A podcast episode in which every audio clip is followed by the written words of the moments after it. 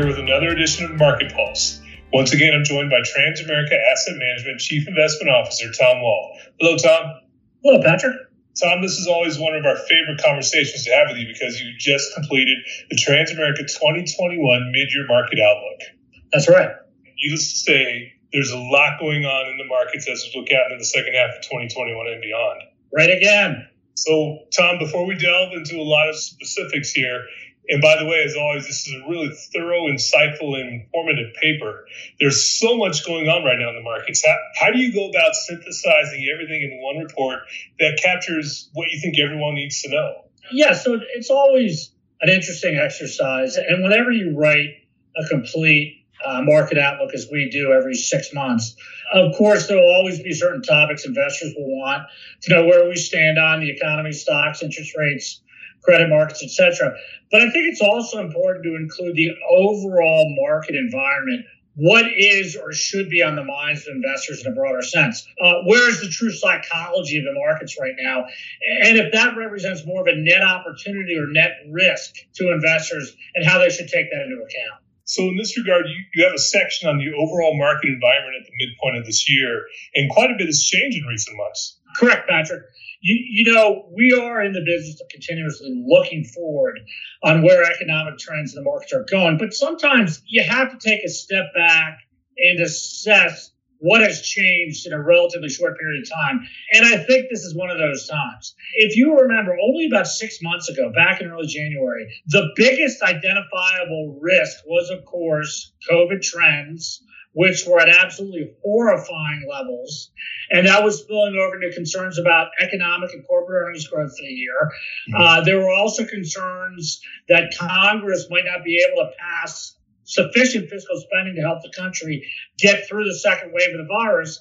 And of course, the vaccines had just been approved and had not yet reached the level of national distribution. Lots changed since then. Absolutely. So if you look at the market environment just in terms of what was concerning investors, what was perceived to be the major risks back when the year began, I mean, it's been a home run. No question about it. The vaccine distribution has far exceeded even the most optimistic estimates from the start of the year. More than half of the U S adult population has now been fully vaccinated, and both economic and corporate earnings forecasts have been upgraded considerably. Patrick, we are now looking at a very high probability we successfully complete a total V-shaped recovery, both in terms of U S G D P and S and P five hundred operating earnings by the end of calendar year twenty twenty-one. If you recall, at about this time last year, the consensus thinking was we probably would not get to those points until maybe about twenty twenty-three. So this is all an incredible recovery uh, that we're seeing right now.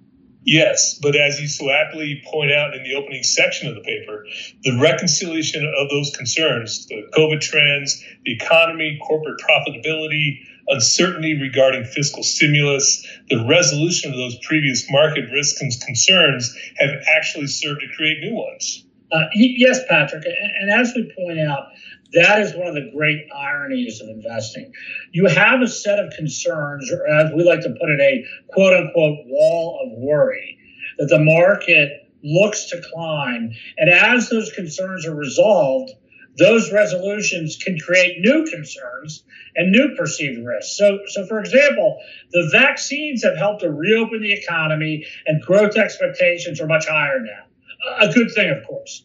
But this higher economic growth and V-shaped recovery I just mentioned has now created concerns of higher inflation, something the markets have not had to deal with as a primary risk factor in more than a decade. Uh, it's also led to higher long-term interest rates, which obviously can affect uh, consumer borrowing and, and cost of capital for businesses.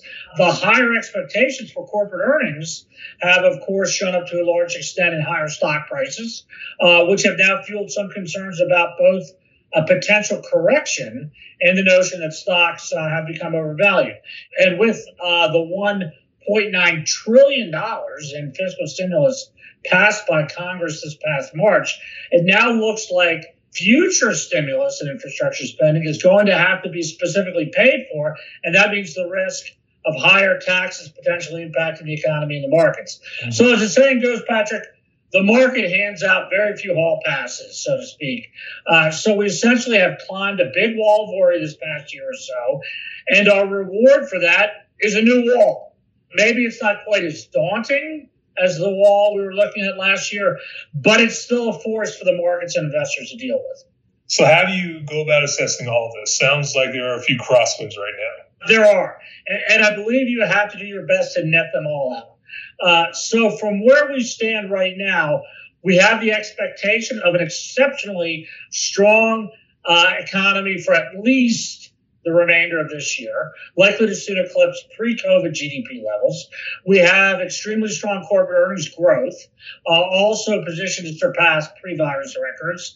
Uh, we're still unlikely, in my opinion, to see rate hikes by the Fed until twenty twenty-three.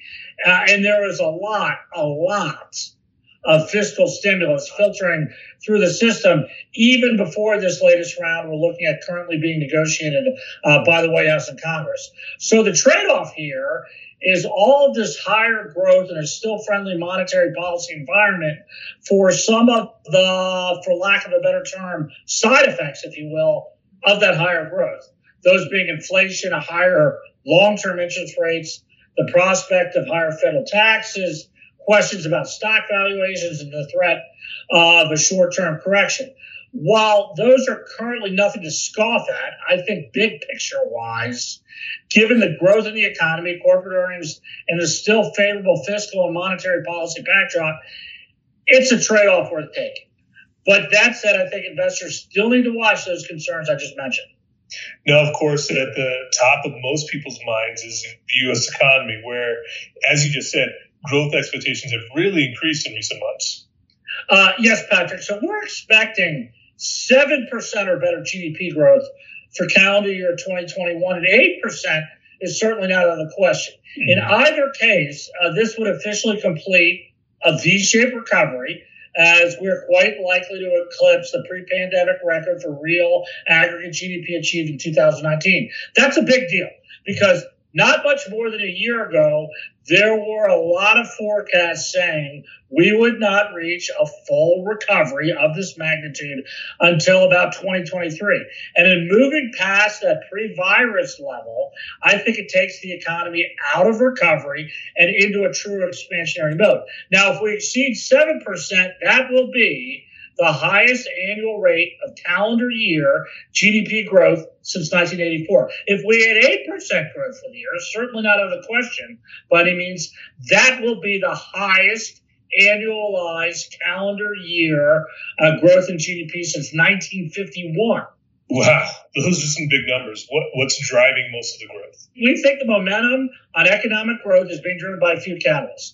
The vaccines have really brighten the light and shorten the tunnel on reopening. So the second half of the year should have a lot of consumer activity as social distancing constraints are lifted and public venues reopen. Uh, there's still about five trillion dollars of fiscal stimulus floating through the system, and short-term interest rates remain uh, close to zero.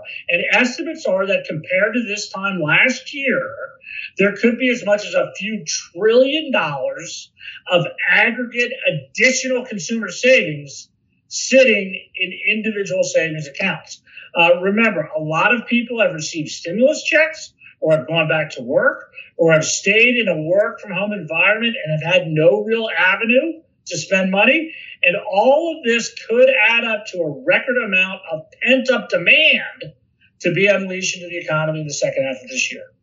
Now, Tom, before getting into some of your other specific outlooks you've written about in the paper, I want to get your thoughts on inflation and how that might impact the economic scenario you just mapped out. Inflation is, of course, something the markets have not really been too concerned about over the past several years, but pretty quickly it's sort of become front and center as a pressing market concern.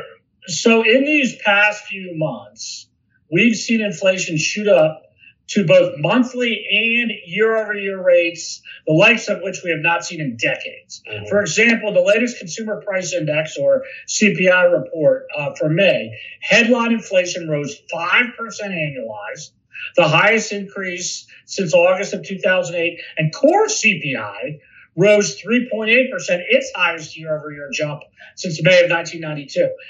The Fed's preferred measure on inflation, the Core Personal Consumption Expenditures, or P C E Index, came in for the month at three point nine percent for its headline number, the highest since August of two thousand eight, and three point four percent of the core reading, the highest it's been since April of nineteen ninety-two. So this is a big breakthrough, particularly in light of the fact that over the past decade, inflation has averaged less than two percent annually. Now, now this upshot of inflation has set off some pretty spirited debates pertaining to how much of these new price increases are coming from quote-unquote base effects versus last year's suppressed levels of inflation during the historic economic contraction, and whether or not these higher levels of inflation we are now seeing will turn out to be transitory and somewhat temporary in nature, or reflect a longer-term shift in the inflationary environment and might be more permanent.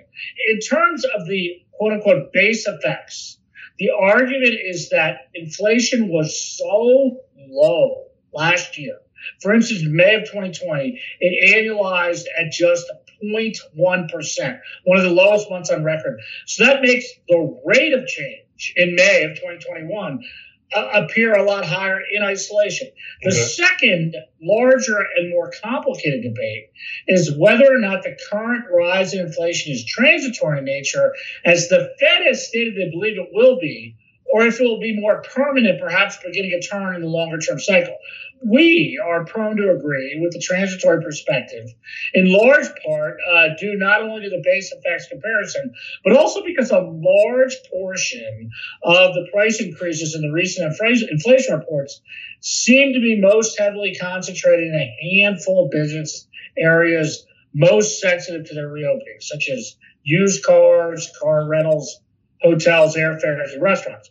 So under this scenario, once the economy begins to normalize toward pre-pandemic type growth rates, the supplier bottlenecks in these more sensitive subsectors of the economy will begin to subside, and then the structural factors previously keeping inflation low for the past ten years or so, uh, such as age demographics in the workforce, the globalization of supply chains and technology-based distribution channels, can once again revert inflation close to the Fed's long-term target of two percent, perhaps uh, by the early months of twenty twenty-two. But I do want to emphasize, for the remainder of twenty twenty-one, monthly inflation reports are likely to keep running high, and that when all is said and done, we are still sort of in uncharted water, so to speak. We've simply never had such a sharp recovery or such a steep economic contraction in such a short time frame. So investors will need to watch these inflation trends very closely. Now, now, Tom, I think you have some interesting perspective in regard to stocks as well, which I believe you see is continuing to move upward. Yes, I do. I think when you look at the overall environment for stocks in the year ahead and beyond, it continues to look pretty constructive. At the heart of this premise, Patrick, is that corporate earnings expectations just seem to keep rising, and like G D P, also seem to be completing a V-shaped recovery. In fact, S and P operating earnings are on the verge of blowing past their pre-virus record levels from two thousand nineteen by the end of this year. Again, big numbers here, Patrick. We're looking at about thirty-five percent profits growth in this metric expected for calendar year twenty twenty-one versus calendar year twenty twenty. And more importantly, about sixteen percent growth versus the pre-pandemic record back in two thousand nineteen.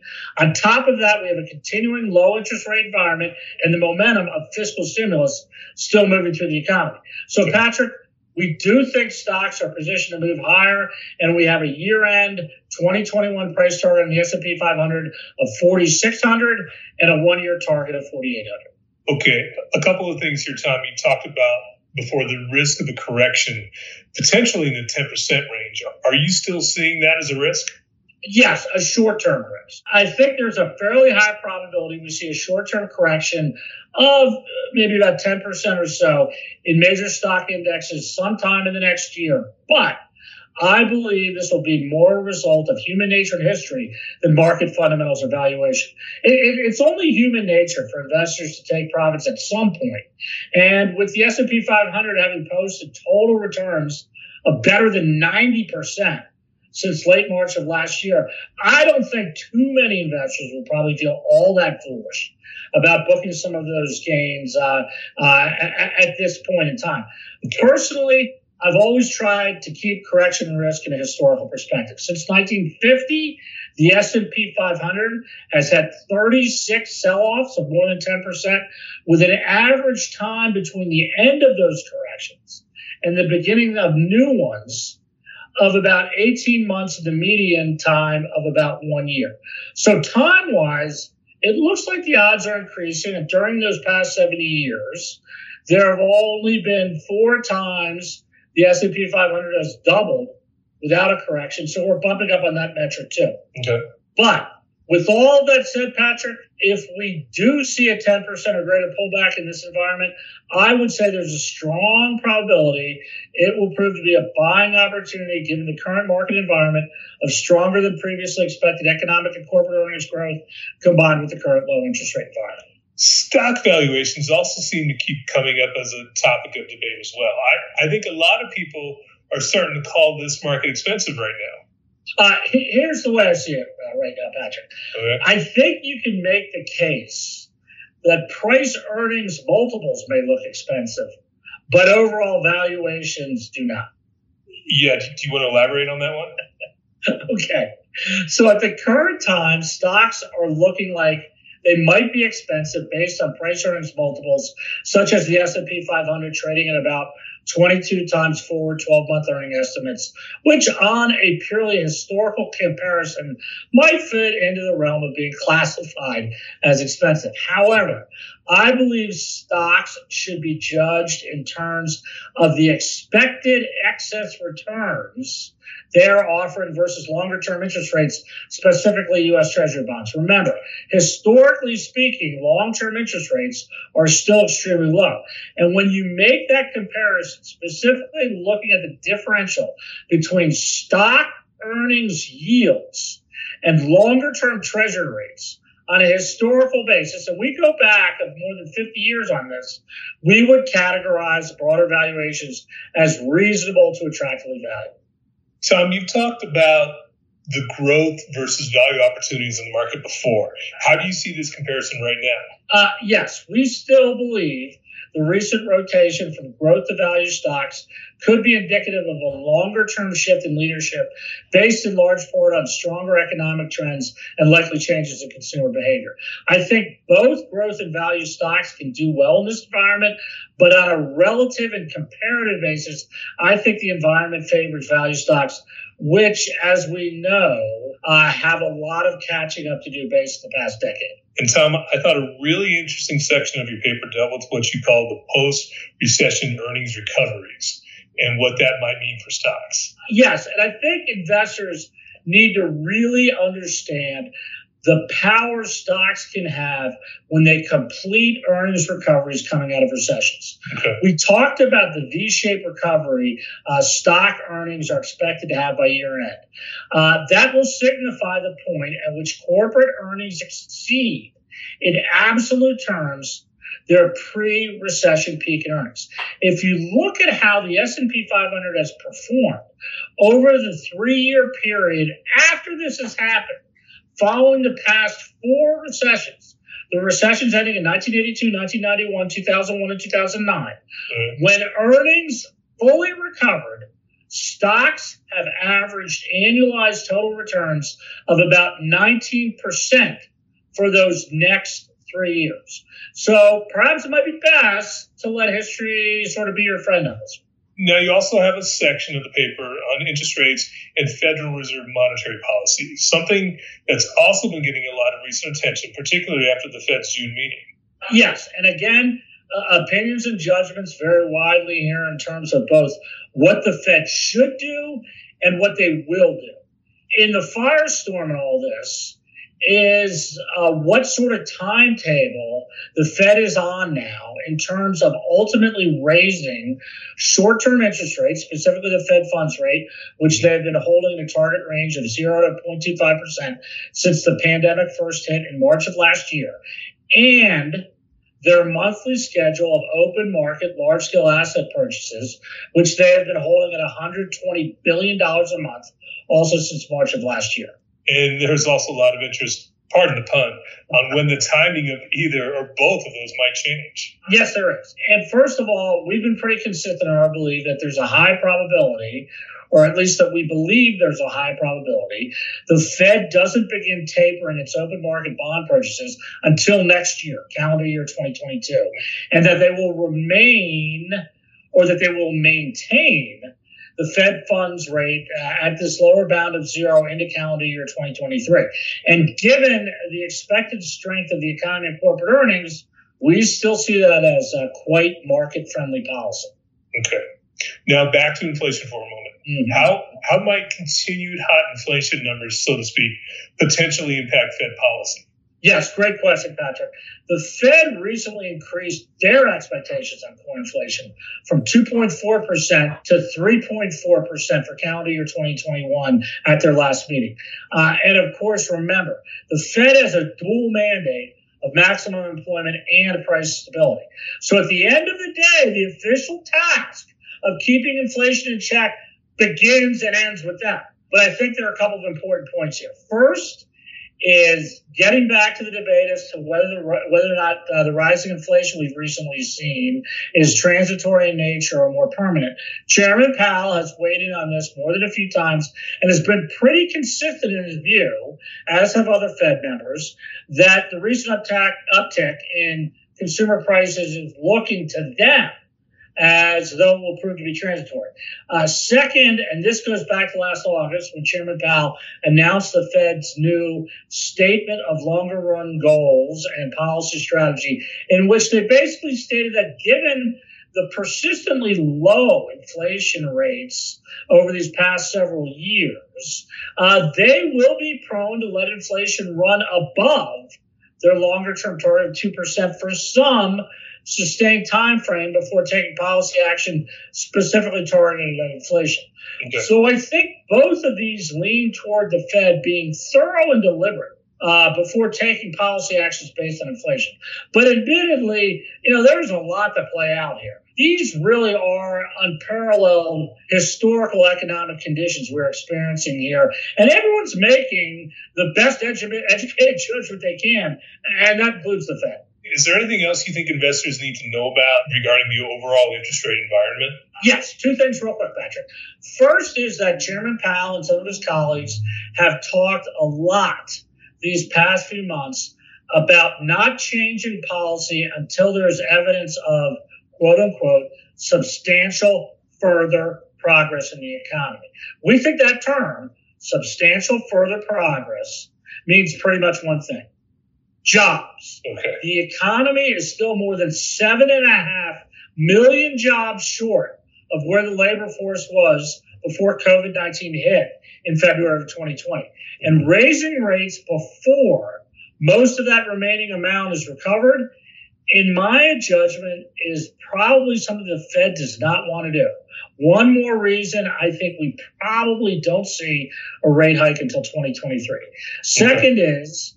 Uh, of course, the Fed only controls short-term rates, and so I think we see longer-term interest rates probably rising in the year ahead. Now, of course, we had a big run in the ten-year Treasury yield from its all-time low last August of just zero point five two percent all the way up to more than one point seven percent this past March. Since then, uh, we've come off some, but given the anticipated pace of economic growth and what will likely be more higher inflation reports, even if they do prove to be transient in nature, I think we'll probably see the yield curve continue to steepen and the ten-year yield move toward two percent, perhaps even modestly higher by year end.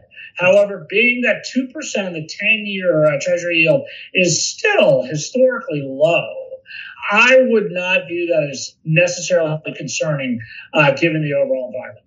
Okay, so a lot we'll be watching on the interest rate and Federal Reserve front in the year ahead. Absolutely. Now, along similar lines, this has been a really tough environment for income-oriented investors. Uh, very much so. And as you put in the paper, the quest for income remains on full throttle. However, the battle of finding is a tough one right now. Can you expand on that a little bit? Sure. I think one of the most fascinating developments of the market recovery since March of last year has been how much credit spreads have narrowed since the height of the COVID crisis. Okay. Uh, since March of last year, high-yield credit spreads have tightened versus comparable maturity treasuries uh, from just under eleven percent to, as we speak today, only slightly above three percent, and investment-grade spreads have fallen from a high of four percent uh, to about ninety basis points. So high yield is trading at noticeably lower credit spreads than was investment grade at the height of the crisis last year. So the good news is, if you bought either high yield or investment grade bonds last year, anytime between, say, the spring and the fall, you've done fantastic. But if you're looking for yield or total return in the bond markets right now, it's a pretty tough proposition. Uh, you have lower yields by historical standards, the prospect of continued steepening of the yield curve, and it's really hard to make the case, in my judgment, uh, that credit spreads can continue to narrow much further. So in my opinion, we could be in a quote-unquote uh, happy-to-get-your-coupon as a total return uh, environment for traditional investment-grade uh, high-yield combination portfolios. And on top of all that, we've got forty years of declining long-term interest rates, which have also served to increase bond durations and heighten interest rate risk.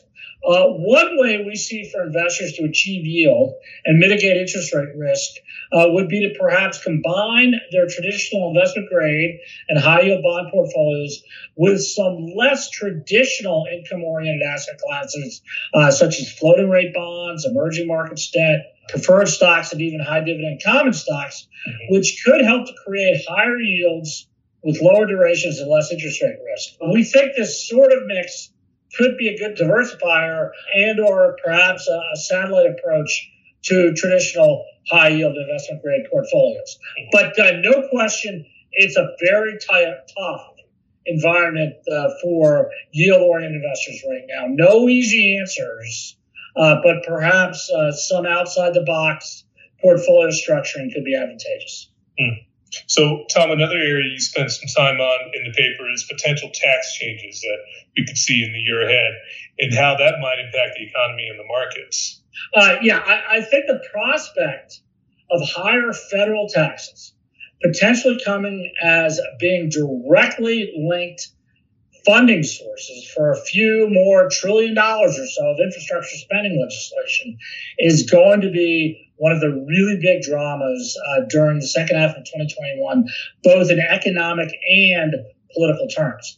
Now, these potential tax provisions in the proposed legislation drafted by the White House Uh, coincide pretty closely with the Biden tax plan as it was originally communicated during his campaign last summer.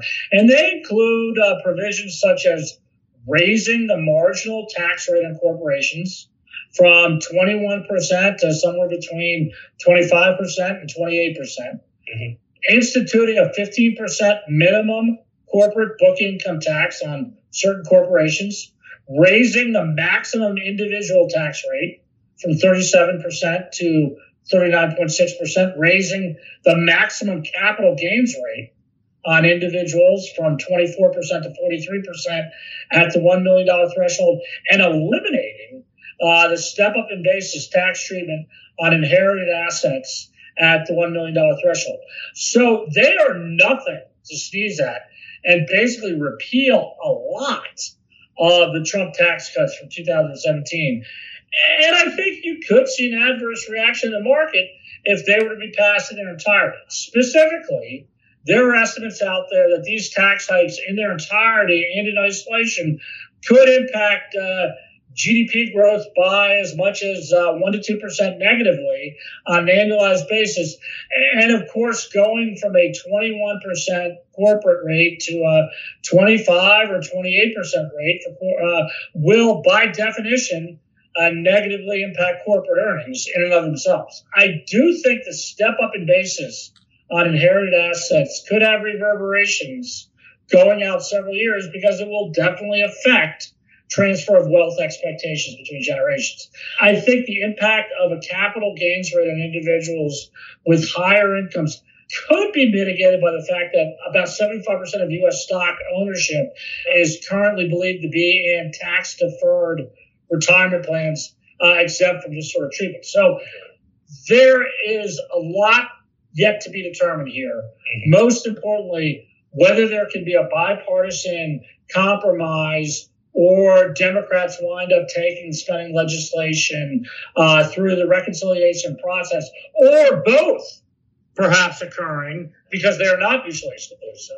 But if these tax increases are passed close to their entirety, uh, there, there could be a negative incremental impact on the economy and the markets, all else being equal, of course, and that would have to be netted out against everything else going on. So a lot more to follow here, as potential tax changes will be an important market development to keep an eye on as the year moves forward. And Tom, you also have a section on international stocks in which you appear to be pretty constructive on in terms of both developed and emerging markets. Yes. Now, Patrick, as we know, both international developed and emerging market stocks have markedly underperformed U S stocks over the past decade. I think a major reason for this has been that global economic growth has been slowing, even before the COVID nineteen pandemic, uh, from better than four percent back in two thousand eleven to less than three percent even before the virus, of course, created a global recession in twenty twenty.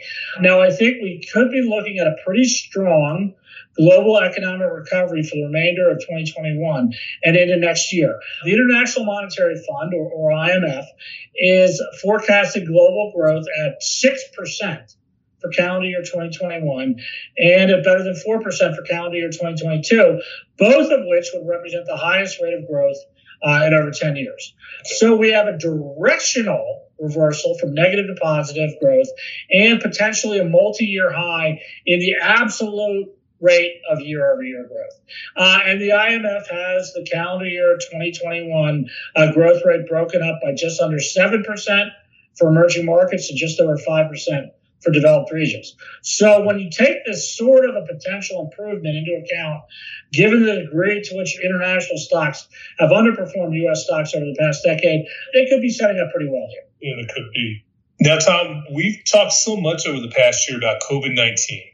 From medical, societal, economic, and market perspectives, I would be remiss not to say you have a section on the vaccines and their impact on COVID case trends, the economy, and the markets as well.